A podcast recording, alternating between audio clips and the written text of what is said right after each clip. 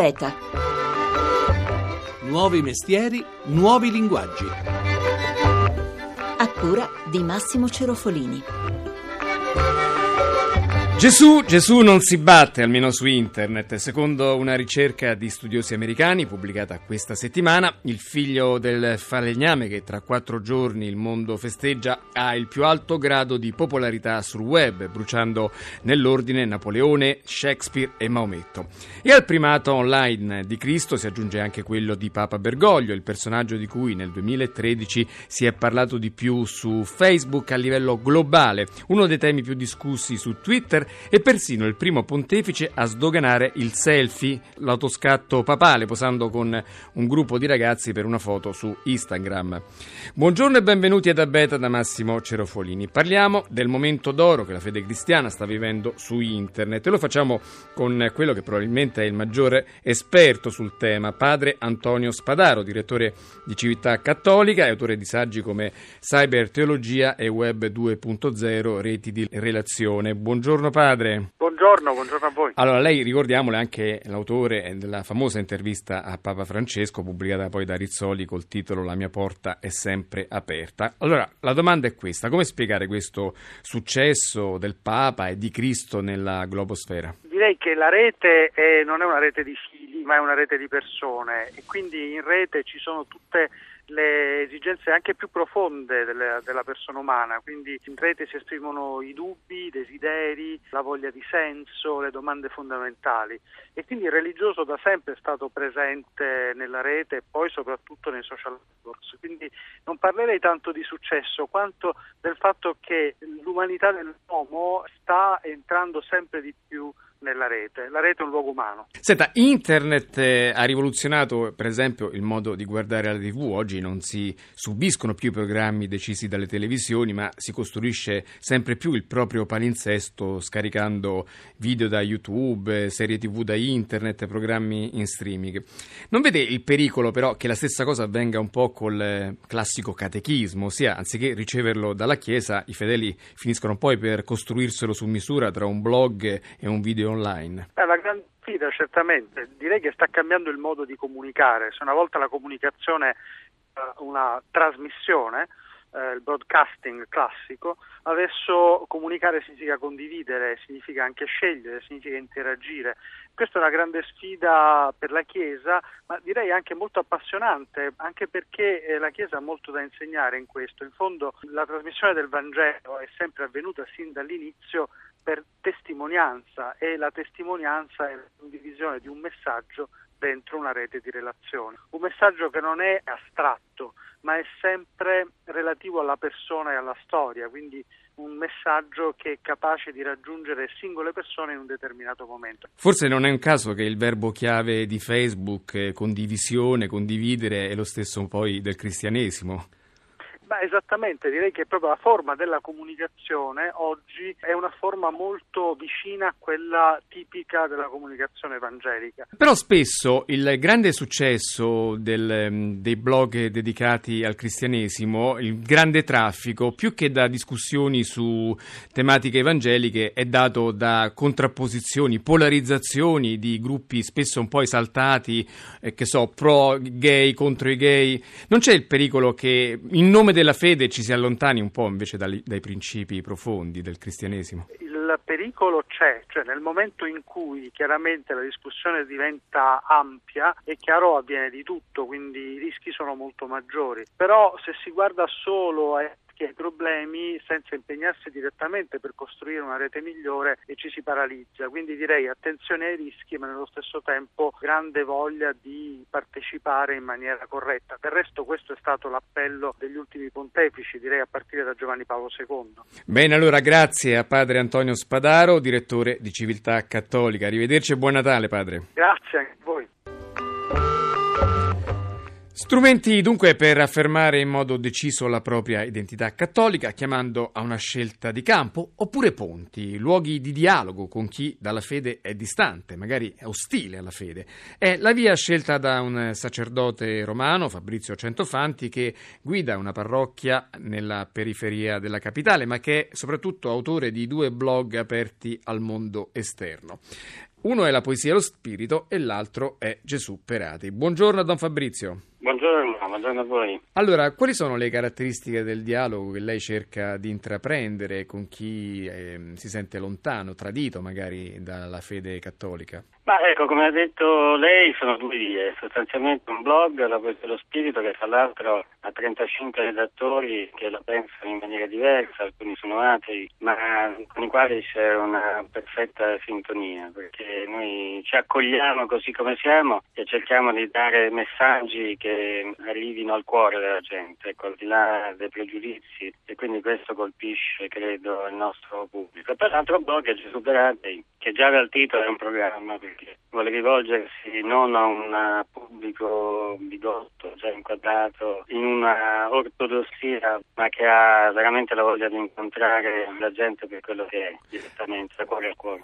Ecco, nella sua esperienza internet eh, che tipo di dire, spazio risulta essere per parlare di fede? Io credo che la rete sia fondamentale, anche se io ho fatto una scelta, io porto avanti questi due blog, ho rinunciato alle altre presenze, quindi su Facebook dove ero arrivato a oltre 5.000 amici, tra virgolette, perché purtroppo lì sappiamo che nel mondo virtuale questa parola è un po' abusata però eh, credo che ci si debba concentrare il più possibile, quindi a volte Facebook, Twitter risultano essere un po' dispettivi. Io vado molto all'essenziale, ecco, penso che ci voglia un, un messaggio molto concentrato in cui mettere tutta l'energia possibile senza disperderla troppo. Senta, la, l'animosità che a volte caratterizza mh, eh, le discussioni intorno alle tematiche, ai temi etici del cattolicesimo, come lei sembra dal suo osservatorio? Penso che, ecco, io guardo al cuore, al di là, io credo, di molte barriere che alla fine mettiamo noi. Non mi vergogno di dire che da noi vengono alcuni Hare Krishna, qualcuno forse rimarrà scandalizzato da questo, evidentemente trovano un messaggio nel quale si riconoscono. Io penso che nel profondo ci siano forti convergenze anche tra posizioni apparentemente opposte. Bene, allora grazie, grazie auguri a Don Fabrizio Centofanti, responsabile di una parrocchia alla periferia periferia di Roma e autore di, ideatore di due blog, La poesia e lo spirito e Gesù Perate. Arrivederci, Don Fabrizio. Grazie arrivederci. Ma al di là della partecipazione dei credenti e dei non credenti ai blog di ispirazione cristiana, si moltiplicano le idee originali per portare la fede sugli strumenti della tecnologia. Do il benvenuto a un eh, vulcanico parroco piemontese, Don Paolo Padrini. Buongiorno. Buongiorno a voi. Allora, lei è proprio una fucina di invenzioni per quanto riguarda la fede, diciamo 2.0. La prima di cui vorrei parlare è iBreviary, che è l'applicazione per portare la preghiera cristiana sui cellulari. Ci dica un po'.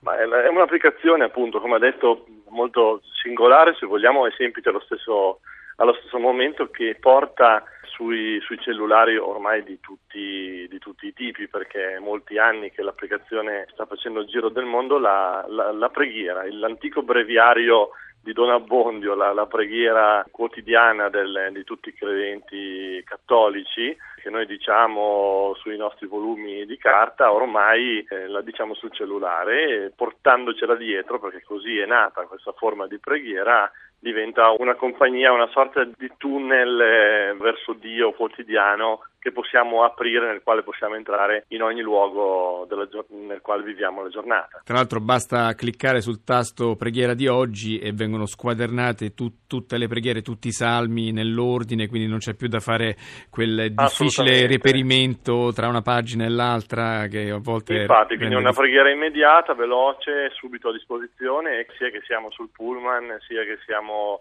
sul nostro treno o a casa.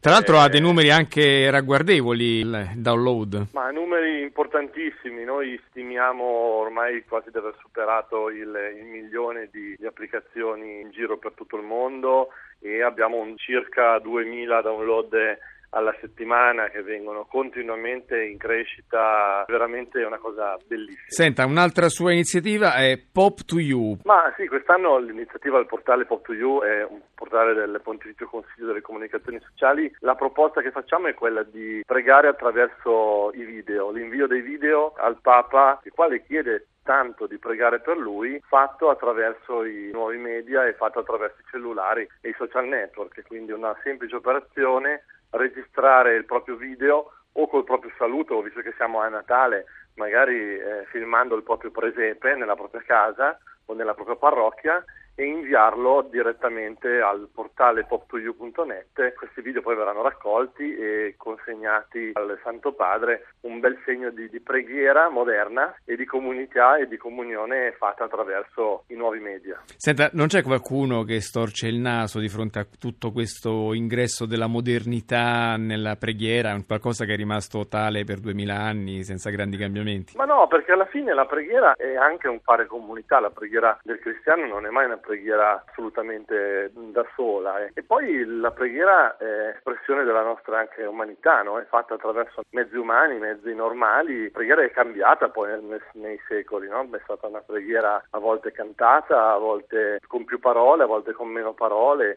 a volte fatta in chiesa, a volte in casa. Senta, fin qui la sua attività sulla platea indistinta del web, ma anche la sua azione nella parrocchia lì in Piemonte ha una forte impronta tecnologica, come la messa in streaming. Cosa si è inventato, Don Paolo? Ma noi abbiamo fatto una cosa molto semplice, abbiamo deciso di trasmettere la messa della nostra parrocchia attraverso il video e attraverso lo streaming. Facendo così siamo messi in contatto la comunità con le persone che non possono muoversi per venire in chiesa e questa cosa però l'abbiamo fatta in modo, ecco qui se vogliamo la singolarità, portando attraverso dei tablet eccetera fisicamente nelle case di alcune persone anziane eh, abbiamo pochi soldi e quindi non possiamo permetterci tanti, tanti di questi strumenti, quindi dobbiamo per forza girare portando la messa in streaming. E quindi le persone vedono un nostro volontario, il parroco, magari fanno anche la comunione perché chiedono di poter fare la comunione e vedono la loro messa, partecipando alla loro messa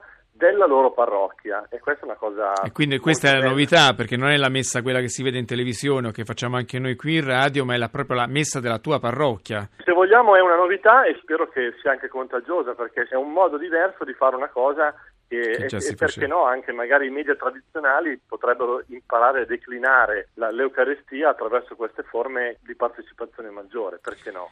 Bene, grazie, grazie e tanti tanti auguri a Don Paolo Padrini, l'ideatore di tante applicazioni per la fede, tra cui la più celebre è iBreviary. Arrivederci. Arrivederci, auguri.